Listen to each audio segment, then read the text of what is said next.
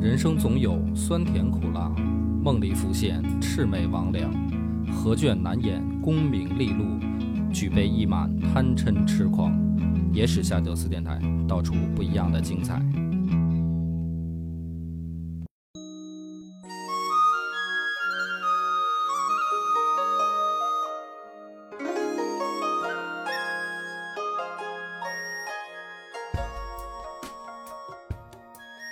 大家好，欢迎收听《野史下酒》，我是主播恶霸波。张小娘，这一集咱们来讲一个非常有意思的话题啊，因为是三国相关的东西。反正一提三国呢，大家就感觉不陌生了。那这一集呢，我们就来讲一讲三国背后可能你不知道的那些事儿。嗯，从哪儿开始呢？就是咱们的曹操曹老板啊，曹操曹老板在三国里面可以算是名气最大的一个人物了。这个这个咱们咱们就不废话了啊。但是我问你一个问题啊，就是曹操起家靠的是什么？你觉得？靠的是各个能人异士的支持。哎，那么能人异士，按照咱们的理解啊，分成两类人，在嗯三国时代，一类是武将，还有一类是文官或者谋士。那你觉得曹操手下很重要的谋士，嗯随便想想有谁？举一个，荀彧、荀彧，还荀攸，哎，还可以，还可以，还能说出这俩。那么这两个谋士意味着什么？意味着他们都是荀家的人。嗯，特别特别没毛病，特别对啊，都都同一个姓儿。但是这个就是今天我们要讲的，因为很多人呢受《三国演义》影响，嗯就是觉得在三国时代个人能力很突出嗯啊，然后能够影响历史。其实呢，随着近几年吧，更多的学者也好，或者说爱好者对三国的深入解读，就发现三国时代其实影响这个历史局势的、历史走向的，不是个人，更多的是家族。举一个例子，比如说刘备手下最出名的谋士是谁？诸葛亮，对，诸葛亮，诸葛亮留下了一个呃美好的传说，是吧？也不能叫传说吧，就是美好的故事，就是三顾茅庐。嗯就是在他没出山的时候，刘备就特别特别尊重他。嗯，那么为什么尊重他呢？啊，是因为如果受《三国演义》的影响，就是说因为诸葛亮名气大，嗯是吧？跟神仙似的，说这个人聪明，对吧？盛名远扬，哎，这个有学识，嗯但是实际上，如果回到历史来看，为什么这么尊敬诸葛亮呢？因为诸葛亮的背后是琅琊诸葛氏，那么琅琊诸葛氏所结交的，不管是他的朋友还是亲戚，嗯都是士族。那么对于刘备来说，在刘备还没有崛起的时候，啊，我我现在再再考你啊，刘备没崛起的时候，身边跟的都是谁？关羽、张飞啊，哎，关羽、张飞。关羽、张飞是士族吗？没崛起，刘备没崛起的时候，身边应该不会有士族跟着吧？对，就是说白了，刘备身边一开始跟的就是关羽、张飞这样的人。关羽、张飞这样的人，跑腿小弟，那么用历史的语言来说，他们是庶族，他嗯们是寒门庶族。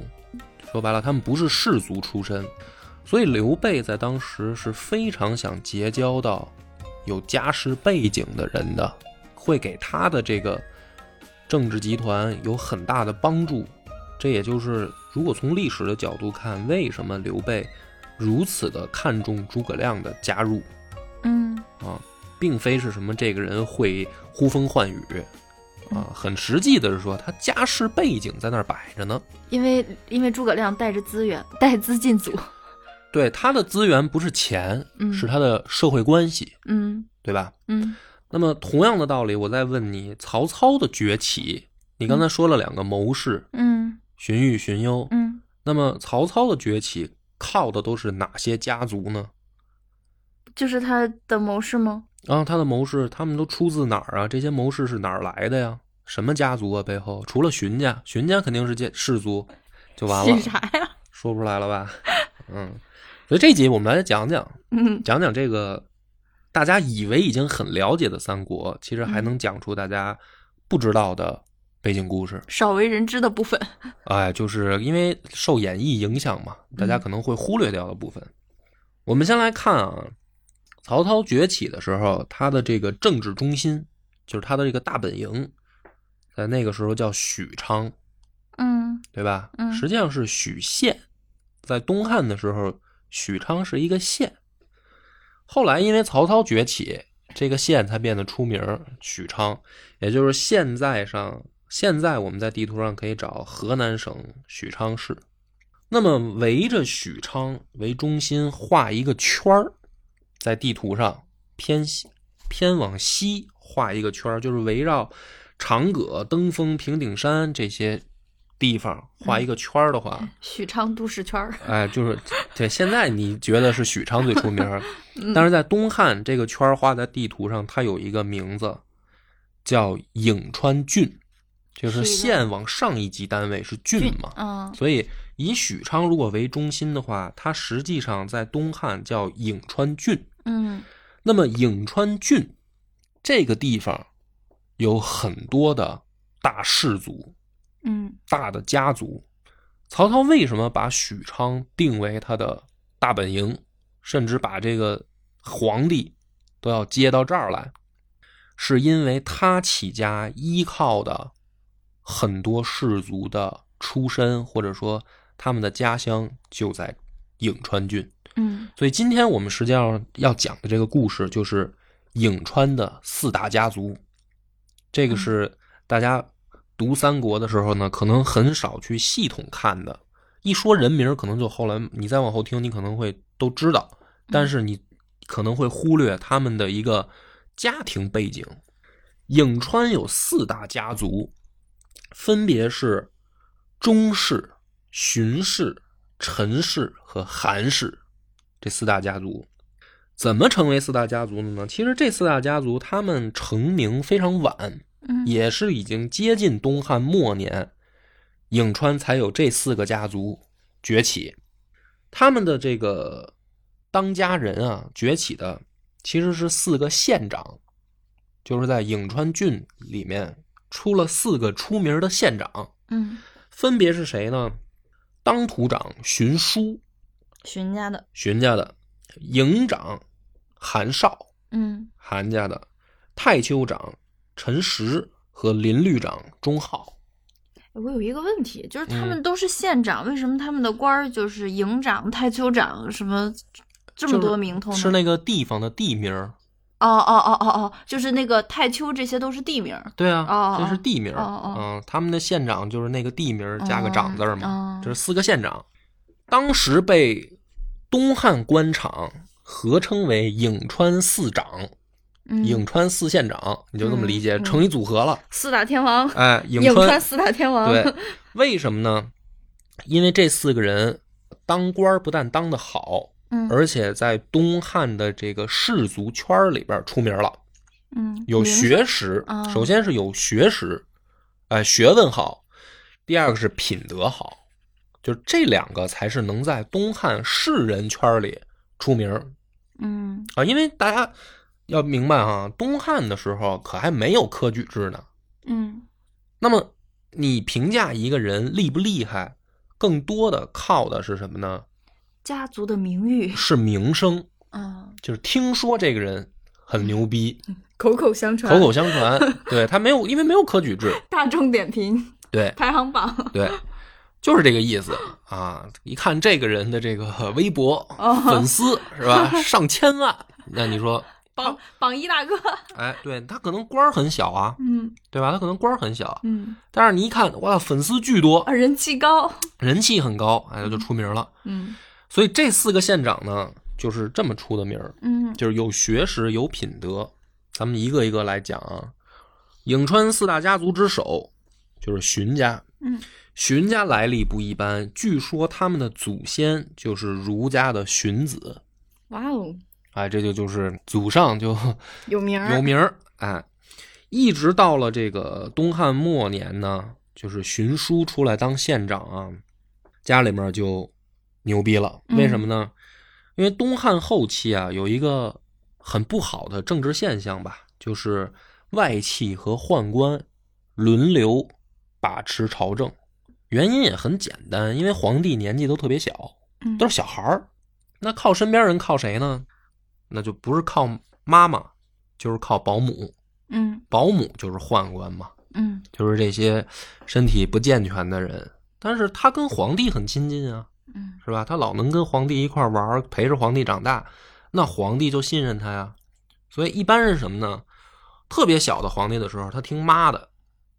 那妈谁来撑腰呢？就是舅舅。那这些人就被叫外戚。那随着这孩子慢慢长大了，他自己有独立意识了，他不想听妈的了，怎么办呢？身边扒拉扒拉都是谁呢？都是这群保姆。嗯就是这帮宦官。所以东汉末年的政治现象就是外戚和宦官轮流把持朝政，啊，因为就是皇帝年纪小嘛。一代外戚干掉一代宦官，一代对宦官又再干掉一代外戚。，对，就是出现这么一个政治现象嘛。嗯那在这种政治现象下，就激发出了另一波势力很不满，谁呢？就是这些当官的士族嘛。因为我们是靠什么呢？我们是靠学识、靠品德。东汉察举嘛，咱很正。哎，我们很正，从所谓的正当途径嗯当的官儿，嗯，我们很混的社 会。体面高贵。对，但是现在呢，这上面管事儿的，哎，不是靠陪老皇帝睡觉，是不是家里嫁个闺女陪皇帝睡觉，生了个崽子，哎，这一家人嗯鸡犬升天了嗯，这是外戚吗？嗯对吧？嗯他不是靠品德，也不是靠学识啊，要么就是一帮身体不健全的阉庶嗯宦官啊，你不就是皇帝的家庭保姆吗？就是等于我们哦，辛辛苦苦学习半天，做了好多好人好事，哎，我当了官了，当官结果上面就是这么一帮人，那这些士族就不满，于是呢，在这个不得志的情况下，士族开始结成自己的小团体。这个团体呢，在东汉有一个名名词，就叫党人，党派党羽那个。但是它跟现在的政党不一样，嗯，那个时候就叫党人。朋友们，朋友啊、师徒、同学，以这样的方式联络到一起的氏族的人，就叫党人嘛。那么咱们回到这个荀书，当时东汉党人领袖，一个李固，一个李应，这两个人都是荀书的学生。那你就可以明白为什么这个荀书，他在朝中名气很大了。你别看他官儿小，一开始他起步是一县长，但是他的这个徒弟最后混的都好，把他这个老师捧起来了。除此之外呢，荀叔有八个儿子，当时的人称荀家这八个儿子为荀氏八龙，哇哦，这哎个龙的定调有点高啊。就是啊，就是这八个儿子都有出息，荀氏八龙，慈名无双。这嗯还有后半句，慈名无双指的是荀家老六，叫荀爽。说你看荀家这八个孩子都牛逼，但是要说这八个孩子里面谁最好，是这老六。拔尖儿。哎，老六叫荀爽，字慈明，嗯所以荀家荀氏八龙，慈名无双，在当时东汉官场上啊，嗯已经混出名气了。那么当时呢，这个时间来到了董卓，嗯董卓当政的时候啊也听说了，说这个荀家有人才。董卓是一个军阀出身，董卓并非士族出身。那么他当他入主了这个首都以后，他特别希望能够得到士族的认可，军阀出身为啥要得到氏族认可呢？因为这些当官儿的大部分都是士族出身啊。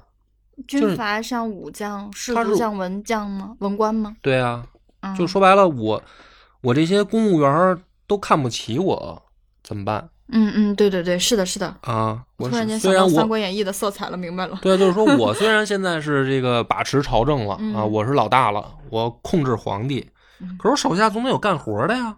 嗯，对我对带来的这些都是都是一帮武将，都是跟我从西北战场上混出来的，怎么办啊？这么这么一个大的国家，我现在入主首都了，我需要很多办事儿的人啊，就这些办事儿的人都看不起我，怎么办？就找这些看不起他的人里边的头头，哎，就得先去就得找什么呢？就得哎，这不能叫招安啊，就是说你们这帮人不是看不起我吗？嗯你们有没有看得起的人？嗯，我找那个你们看得起的人，让他来拜我的码头，嗯管我叫大哥，嗯，你们是不是就老实了，对我另眼相看了就，对吧？所以嗯其中找到的，那就听说了，荀氏八龙驰名无双啊，嗯就来找这个荀爽。嗯荀爽的第一念头是跑，我也看不起董卓，嗯，我也想跑，感觉跟躲汉奸似的，就是他就是躲呀，他之前就躲。嗯董卓已经是第三起儿找他了，他前两次都躲了，想让他，你看这个人就挺有意思。你要搁现在说，哎，出来当官儿吧，那这是天天上降下来的大喜事儿啊！说让我当这个国国家公务员儿，这不是好事儿吗？还不用考试他，不用考试啊，直接就是进入朝堂，这不是好事儿吗？人真正东汉那会儿有学识的人，人不，我得看看是谁找我。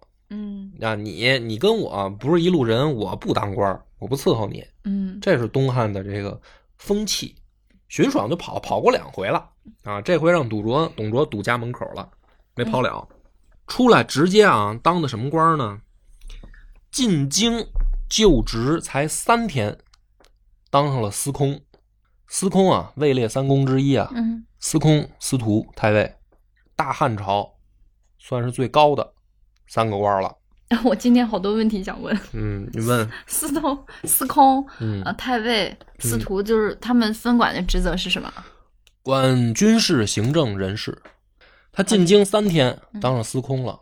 然后呢，大家啊也有点儿这个 哼风言风语就出来了，不服气儿，就是说我们一向挺敬重荀家的，怎么这个也浓眉大眼的家伙也也也这个那么没骨气呢？甚至啊，当时这个董卓跟联军作战，这不是被逼急了吗？他想迁都，就是他想从洛阳迁回长安。当时有很多世家大族都反对，在朝堂上就跟董卓争，就是你不能走啊，嗯哪能说迁都就迁都啊，对吧？就首都你说迁就迁了，嗯太儿戏了。而且说白了是什么呢？大家其实希望董卓滚蛋，但是你滚蛋，你不能带着皇帝一块儿走啊。好多人在朝堂上就跟他争。这个时候，荀爽跳出来说：“说难道是相国真的想迁都吗？不是嘛，对吧？现在山东诸侯起兵，天下已经混乱了。”那么我们没有办法才迁都嘛？这不是秦汉的这个历往的经验看到的吗？就嗯中原大乱了，咱们咱们躲呀，不是古代就这样吗？这是荀爽说的话，那站出来替董卓说话，然后大家都不说话了，就说这荀家的人这么说了，什么意思？啊这这这还怎么吵？等出来以后呢，就有人就问荀爽说：“你刚才在朝堂上怎么能向着董卓说话呢？对吧？他说要迁都，你就顺着他说迁。”荀爽接着说啊，说你们这些人就没看明白，在朝堂上跟他争来争去的没有用，你争到最后，恐怕大家都要大难临头。因为董卓是什么？董卓是一个军阀，你把他逼急了，他不给你讲道理。不吃硬的， 对，说白了，他说要迁都，你们都没明白，这不是跟你们商量，这是通知你们。他作为通知你们的人，你们跟他争有什么用啊？你把他逼急了，他把你们宰了怎么办啊？所以你们争没用，不如就顺着说，我这是救你们一命啊。好汉不吃眼前亏。哎实际上是等真的到了长安以后，荀爽就跟王允想密谋刺杀董卓，就他并非站到董卓那一面儿。这个时候大家明白哦，荀爽其实还是有自己的这个血性判断的，但很可惜啊，就是荀爽后来没过多久，就是还没刺杀董卓的时候，荀爽就死了。多大年纪？六十二岁哦就死了。死了以后呢，这个荀家咱们就说到这儿啊。这个大家族的背景我就介绍清楚了啊，嗯时间线已经能接到这个曹操快崛起了啊，董卓已经迁完都了嘛。第二个跟荀家齐名的是颍川陈家，陈家的这个发家的人叫什么呢？叫陈实。陈实啊，也是当时跟荀叔一样，就是那四个县长之一啊，在这个党锢之祸的时候，主动跳出来说：“把我也关进去吧。”好多那个人啊不听话呀、就他们说要把他们抓起来。本来这个陈实有机会跑，嗯后来呢，陈实说：“我也不跑了啊，你们把我抓进去，我一块儿坐牢吧。”大家说：“你干嘛呀？跑跑啊？干嘛要自己就就去坐牢呢？”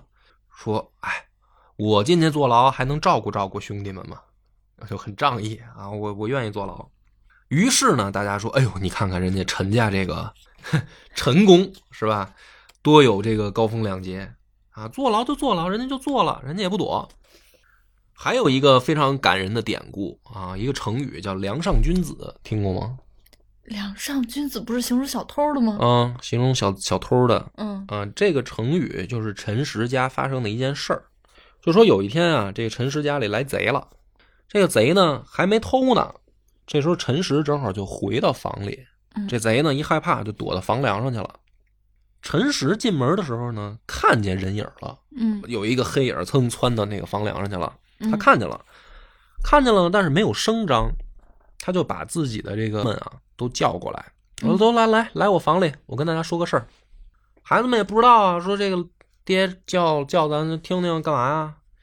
陈实就说：“这个人啊，出来混，混得好，混得坏啊，有的时候为生活所迫啊，都说不定的事儿。哎，有的人可能混得惨的时候啊，就当了贼了，哎，跑到人家里面蹲在房梁上。但是呢，尽管是这样的人，未必就是坏人，就是我们做人要包容一点儿，谁都有走窄了的时候。说我讲这话，你们听没听明白啊？ 但是这帮小崽子肯定听不懂啊 梁上的人听懂了。对，但是蹲在房梁上那个贼听懂了，这个是陈实是说他呢，于是呢自己蹦下来，羞愧难当。羞愧的纳头便拜，说：“哎，陈公，我知道错了啊，我这个以后我好好做人。” 大型社死现场。很尴尬是吧？哎，这个成语就是这么来的。梁上君子就是诚实的陈实他们家发生的事儿。陈实这个人，你可以讲这个故事，你听出来，这个人是一个呃包容心很强的这么一个君子，很大度，很大度，对吧？所以他跟当时东汉的这个很多的士人不一样，因为士人吧，读书人有的时候不好说不好啊，就是有点清高，嗯就不好的一面啊，就是有点瞧不起人。嗯对吧？当时呢就发生了一件事儿，当时这个宦官头子张让，张让也是颍川出身，也是颍川人。张让他爹死的时候呢，在颍川办葬礼，所有士族都不去，就不给这面子。你他妈一个宦官，一个阉人，别看你现在在朝中作威作福，是吧？你爹死了，你葬礼我们都不随份子，都不参加。嗯很没面子嘛。哎，当时陈实就去了，陈实去了以后呢，张让就很感激，你一个名士都不来，我这面子实在挂不住。哎，不但来了，陈实还是当地有名的大士族嗯大士族或者说大君子吧。他来了，我这面子算撑起来了，嗯所以很感谢陈实。嗯这也就是后来为什么发生了这个党锢之祸的时候，陈实说：“我进我进去坐牢吧，我照顾照顾兄弟们。”就是因为他混了个好人缘啊，嗯要不然这些人下场怎么样还真不知道。陈实去了，哎，没准就从轻发落，嗯不把他们往死里整，看在他面子上。但是呢，你讲到这儿，你是不是也感觉说，怎么这些人好像都是墙头草哈、就是刚才那荀爽、包括现在讲这陈实，说好听点儿叫君子，说不好听点儿，这不是就是墙头草吗？不吃眼前亏儿是吧？接着往下讲啊，陈实去世的时候，大将军何进特地派特使来吊唁，嗯大将军嘛，就国防部长嘛。据说当时全国前来送行的，就是他葬礼，全国前来送行的有三万多人，就是来以敬佩啊，这是大名士啊，而且呢，为这个陈实刻碑立传，嗯就在他墓那儿刻碑立传。他的这个碑文上啊，有这么八个大字，叫“文为示范，行为示责”。哎，过了很多年以后呢，有一个这个放牛的孩子路过他的墓前，看到这八个字，深深的敬佩陈实，于是决定改名儿。哎，这个孩子决定改名儿叫邓范，字世泽。后来呢，这孩子回去以后呢，发现他跟他们族里面有人撞名儿了，他们家有嗯大人、家都叫有人叫这名儿了，叫邓范了嗯。于是呢，他又改一名儿啊，这个人后来改名儿就叫邓艾 嗯啊，没感觉是吧？ 没感触，邓艾他就是受这个陈实的感召，就改名字。当然后来撞名字了，就陈实，他相当于是一个道德模范，哎，感感动东汉十大人物之道德模范。道德模范，嗯，啊可以这么理解。就是他功绩上其实呃，是、不光是有道德，他们他的两个儿子，一个叫陈纪，一个叫陈晨，嗯父子三人被这个时人评为三君，君子的君。嗯就不光他个人，他说明他家教也好。嗯三军到什么程度呢？朝廷有事儿要特地到颍川请他们仨人进京商量，而且每次呢回来就是拉了这个一车的什么这个大雁肉，然后这个羊羔肉什么的，就是作为感谢，啊就是朝廷有什么事儿我们哎解决不了了。是吧？我们请这三个大大牛来给我们指点迷津，然后走的时候打包一车大雁肉、羊羔肉什么的嗯，送回去，就到这程度。就是不光有名望，还很有才能。还很有本事。嗯到什么程度呢？有一个传说啊，《世说新语》里面有这么一个故事，说是有一天啊，这个朝廷里面不是有那种天文官吗？嗯哎，天文官夜观天象，说：“哎呦，出事儿了！出什么事儿呢？赶紧跑去报告，说这个天上啊，德星聚齐。我也不知道德星都是什么星啊，反正就是好几颗小星星，今天格外的亮，而且聚在一起呢。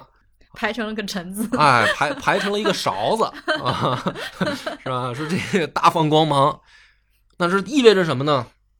这个天文官就报告了，说这意味着呀、首都五百里之内有大贤聚会啊，有没有呢？有啊，什么什么情况呢？陈家跟荀家两家开 party 呢吃个饭，惊动了天文官，说我的天呐，德星聚齐啊！啊，就是 什么呢？就是荀家这个三军跟那边八龙一块儿吃个饭，啊，就是把天文官都惊动了，我感觉 太太玄学了。很逗是吧我？宁愿相信是当代的无人机穿越过古代。宁愿看到飞碟了，我都不相信是说他们两家吃个饭能把这个天象惊动了，是吧？嗯，反正很神奇。当时宴会上，陈实抱着一个小孙子，很小啊，就坐在爷爷腿上。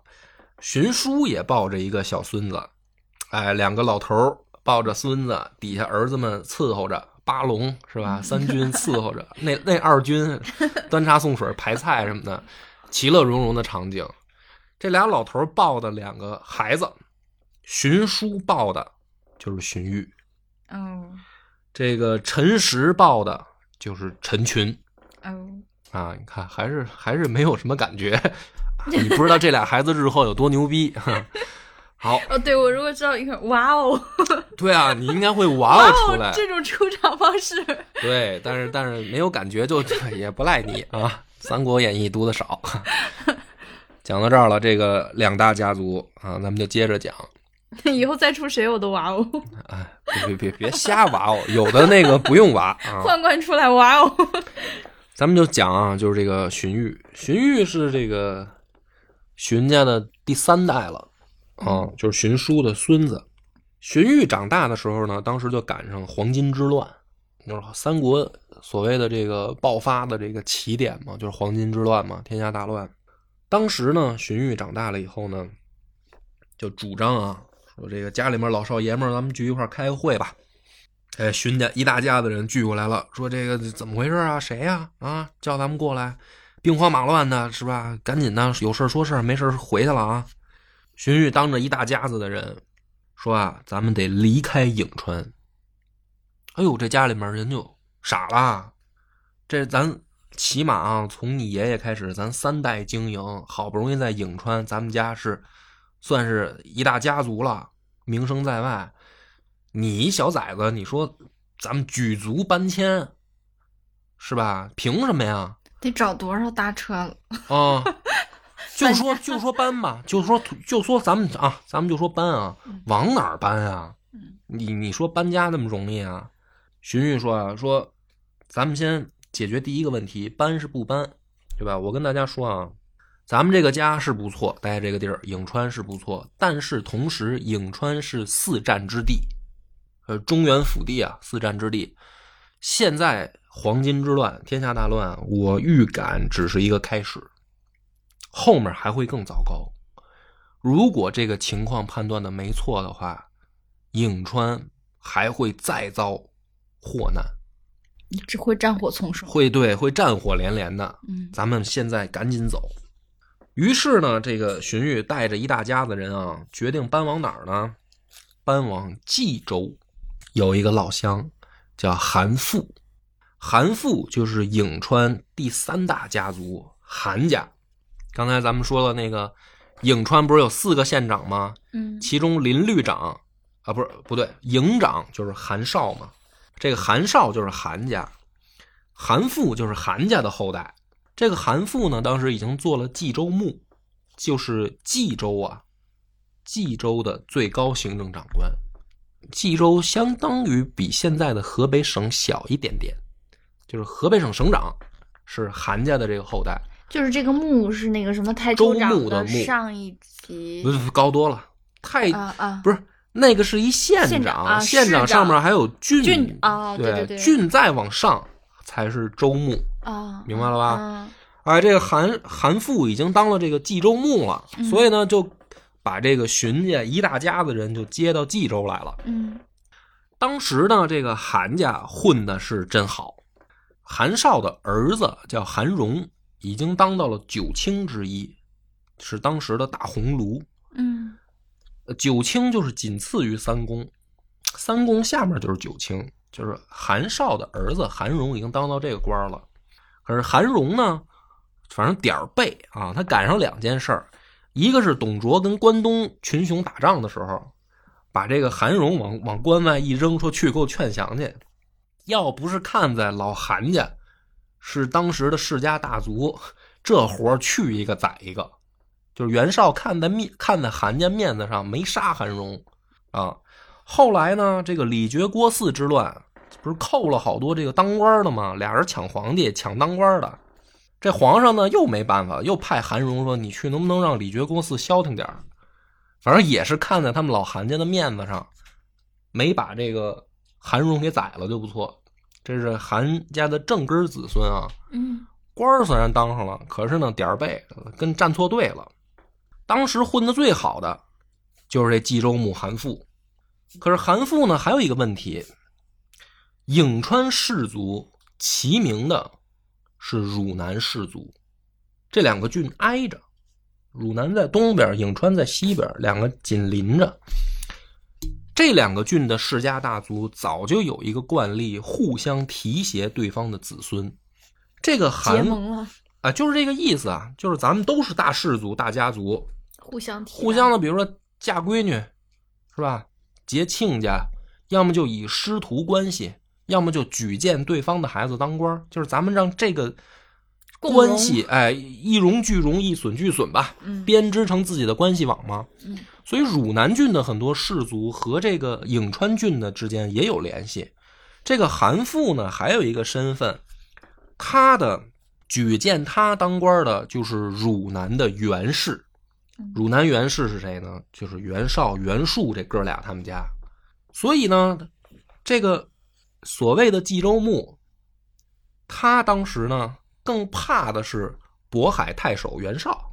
渤海是渤海郡呢，隶属于冀州啊。按理说，韩馥是袁绍的上级。可是，如果你看到三国的时候家族背景，你就能够理解了。韩馥从心理上反而怕袁绍，因为从家族出身上，袁家比我们韩家更牛逼。所以，虽然我是你行政上的这个级别上的长官，但是从心理上，韩馥老怕袁绍。这个时候呢，突然来了一个人，就找到这个韩馥。这个人是谁呢？是荀彧的哥哥，叫荀晨。嗯荀晨跑过来找韩馥，就说啊：“我听说一件事儿，北边儿公孙瓒率兵准备进攻冀州，就来打你来了。你觉得你能不能打得过公孙瓒？”韩馥说：“我我不行啊，我我早就听说这个公孙瓒非常猛，作战非常骁勇，战斗战斗力特别强，我肯定不是他对手。说了说，哎，那我给你出个主意吧，你啊呀、干脆就把冀州这个地盘儿让给袁绍。你本来也心里怕他，你看人家关东群雄聚会的时候，嗯，你不就给这个关东联军提供粮草吗？就当时韩馥也参加这个联军了，但是没出兵嗯啊，也没人人都没离开冀州，但是给他们输送粮草。说你本来也怕袁绍，你干脆啊，你不如就把这个冀州让给袁绍，袁绍能抵挡公孙瓒，你呢还能留一美名，你让贤嘛，嗯君子嘛，君子应该是吧？有有才能的人，你来坐我的位子，这个是一个高风亮节的事儿。这是荀彧的哥哥荀臣出的主意。嗯韩馥一听呢，说也行，有道理。那行吧，我把袁绍叫来吧。袁绍这就入主冀州了，但实际上是怎么回事呢？公孙瓒是袁绍写信招来的，啊，袁绍给公孙瓒写信说：“哎，这个韩馥啊，没什么本事，你不如把这个冀州拿下，老兄，嗯你来当冀州之主。嗯他一边把公孙瓒叫过来，一边让荀臣就说：“你去吓唬韩馥，嗯让他把这个地盘让给我。”嗯等于背后是袁绍玩一团儿。但是这个团儿一玩完呢，等到荀彧这一大家子，荀家这一大家子人不是搬家呢吗？正搬到冀州一看，耶，我们是来投奔韩馥的吗？嗯结果一看，城头上挂的是袁氏大旗，袁绍成这儿老大了。哎，这荀彧一看，有点意思啊。这个时候呢，对于荀彧来说啊，那他只能什么呢？你看袁绍阵营里面有这个兄弟，他哥荀臣就是袁绍的谋士，有老乡儿，好多颍川的大氏族的这个子弟都跑去跟着袁绍干了，有兄弟有老乡儿，顺理成章的就跟着袁绍干呗。荀彧说不，又把家里面的人召集起来开会，说呢，这个我得走啊，我不想在这儿留着。这家里人就就觉得说，这孩子啊，天天抽风，搬家的也是你，对吧？这都来了河北了，听风就是雨。啊，这就是好好干呗。你哥都跟着袁绍，你也跟着袁绍干呗。荀彧说不，我得走，我觉得这个人我不想给他干活。后来呢，果不其然，这个袁绍当了冀州牧以后啊，这个韩馥就害怕，他老觉得袁绍要除掉自己，嗯韩馥就先跑了，跑到张邈手下。可是这张邈呢，跟袁绍也认识，袁绍就派人啊去找张邈商量事儿。商量的时候呢，这韩馥也在场，韩馥就觉得说：“哟，尴尬了， 这是不是派人来做掉我这么严重。啊、于是这个韩馥就当时啊退席啊，就躲到厕所里，拿那个刻竹简的那个小刀，刮竹简的刀，在厕所里自杀了，吓死了，吓得就是说别等人家袁绍动手了，你不就就是想弄死我吗？干脆我就自杀吧。这心理素质真的是，这个颍川四大家族的韩家，从此在历史当中就默默无闻了，有一支就这么没落下去了。嗯回过头来再看这个荀彧，判断的就对了。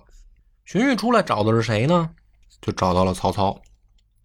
哎，很多人就说为什么呢？是吧？为什么荀彧要跟着曹操呢？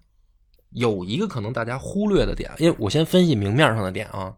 首先，第一个，袁绍手下谋士如云，宁当鸡头不当凤尾。对，就是再看曹操这边儿，这个拿得出手的谋士啊，可以说是没有，因为曹操身边当时也同样的一个情况，身边跟的是一帮武将，什么曹仁啊、夏侯惇啊，是吧？夏侯渊、曹洪这些人，这些人都是乔郡、沛国啊这两个地方出来的。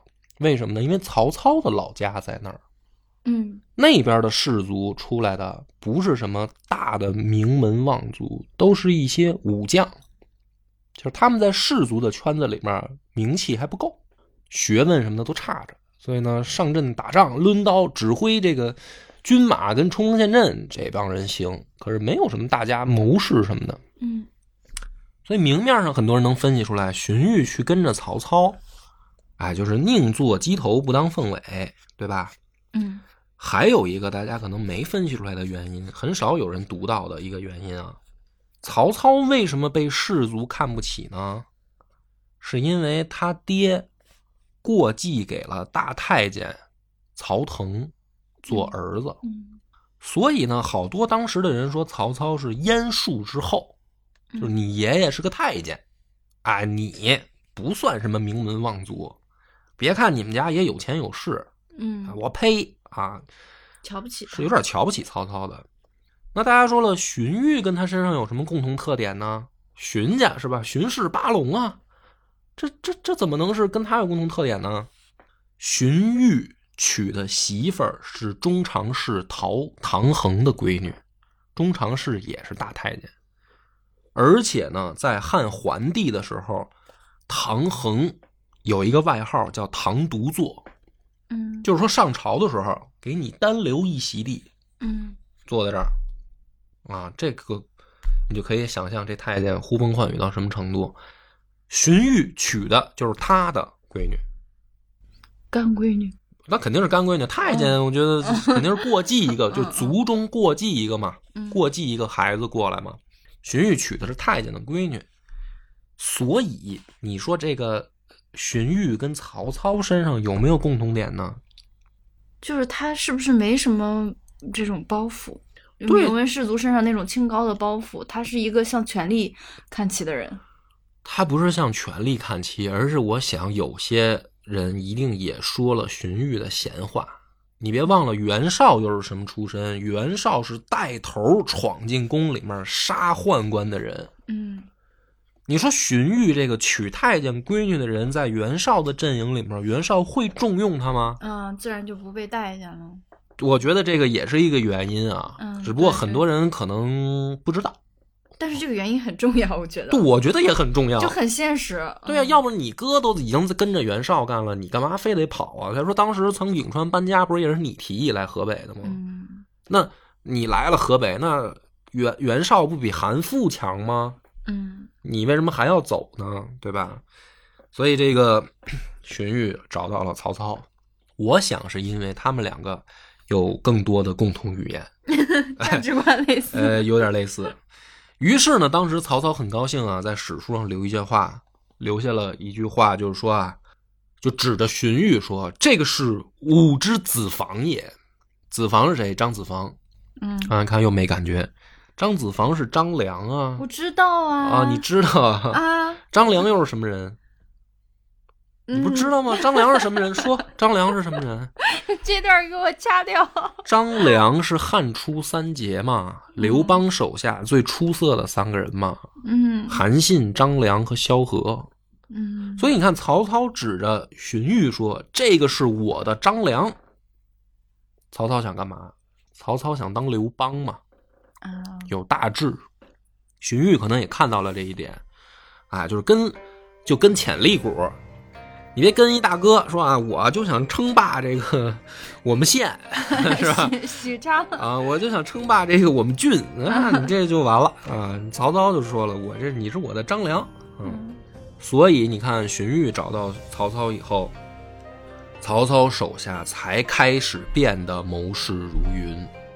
说几个人啊，郭嘉、荀攸、钟繇、杜袭、辛毗，这都是属于当时的一级谋士，就曹操阵营里面的一级谋士，每一个人都干了一番事业的，在他阵营里面，这些人全是颍川人，嗯也就是说，他们其实能够加入曹操的阵营，或多或少都跟荀彧有关。如果没有荀彧这个颍川老乡在那儿，这些人恐怕来不了曹操的阵营。那么，再看一个例子，曹操迁都到许县以后，屯兵的几个重地，张辽屯兵长社，于禁屯兵颍阴，乐进屯兵阳翟，这四个地儿，许县、长社、颍英、阳翟，这四个地儿是陈群、钟繇、荀彧、郭嘉四个人的家乡，高度重合。嗯就为什么曹操要把大本营设在这儿，把屯兵重地设在这四个地方？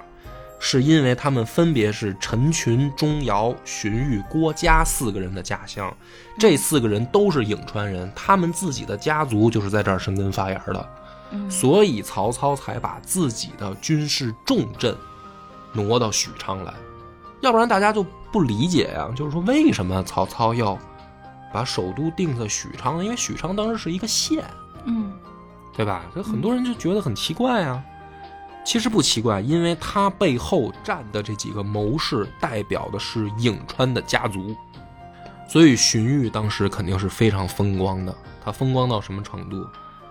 一个小小屁崽子把大家聚齐说：“咱们搬家吧。”等他再回来的时候，带的是一只王狮，对吧？带的是一只当时天下公认的仁义之师，而且手里面有皇帝。就我走的时候啊，家里面说啊，你上哪儿去呀、是吧？这我说天下大乱了，咱赶紧跑吧。我回来的时候，我带着我大哥和皇帝来到咱们老家了。这可比衣锦还乡牛逼多对了。啊，这比衣锦还乡太有排面了，不知道高出了多少等级 吧？太有排面了。所以荀彧在曹操手下做的是什么呢？尚书令，也就是当时帝国的行政最高长官，就是尚书台的最高领导，而且一干就是十六年，你就可以想象说曹操对他有多么的倚重。好哇塞，哎，那么为什么倚重他？嗯就是因为荀彧的加入给他带来了颍川集团的支持。又是一个带资进组的。对他其实带来的是他的社会关系，就不光是他个人的能力，实际上带来的是他的整个的家族背景加入到了曹操的这个阵营里。那么讲到这儿，其实我就点清楚了，说大家看《三国演义》往往会忽略的一个问题，就是这个好像都以为是。哪哪哪个大哥起家靠的是身边有一帮愣兄弟冲锋陷阵，嗯嗯是吧？就是刘备起家靠的不是关羽、张飞吗？嗯是吧？曹操起家不是靠的夏侯惇、夏侯渊、这个曹仁他们吗？嗯都以为是这个，其实不是。真正他们能在乱世当中崛起，是一定有背后的这个门阀士族，或者说大的名门士族去支持他。如果你靠一些寒门庶族，在三国那个时代是根本行不通的，就肯定没希望的。嗯这也就是为什么刘备之前在河北流窜，一直到了荆州碰到诸葛亮，他才真正开始崛起。这就是他的背后的这个底层逻原辑因嗯啊。但是你看，咱们讲到这儿呢，好像这个四大家族落了一个，嗯对吧？钟家没讲，嗯哎，这个呢也留个扣儿，因为这个太长了，咱们留到下集。而且呢，你可以发现的是，这个四大家族，呃，在东汉末年已经崛起了，可是呢，到了西晋的时候，好像又默默无闻了。除了这个老韩家点儿背啊，韩馥厕所自杀那位提前就退出历史舞台了，嗯剩下三家儿怎么好像名气也不大了呢？嗯哎，有他们后面发生的故事。那么咱们这集故事先讲到这儿，感谢大家收听。我们的微信公众号叫“柳南故事”，柳树的柳，南方的南。如果还没听够的朋友，欢迎您来订阅关注。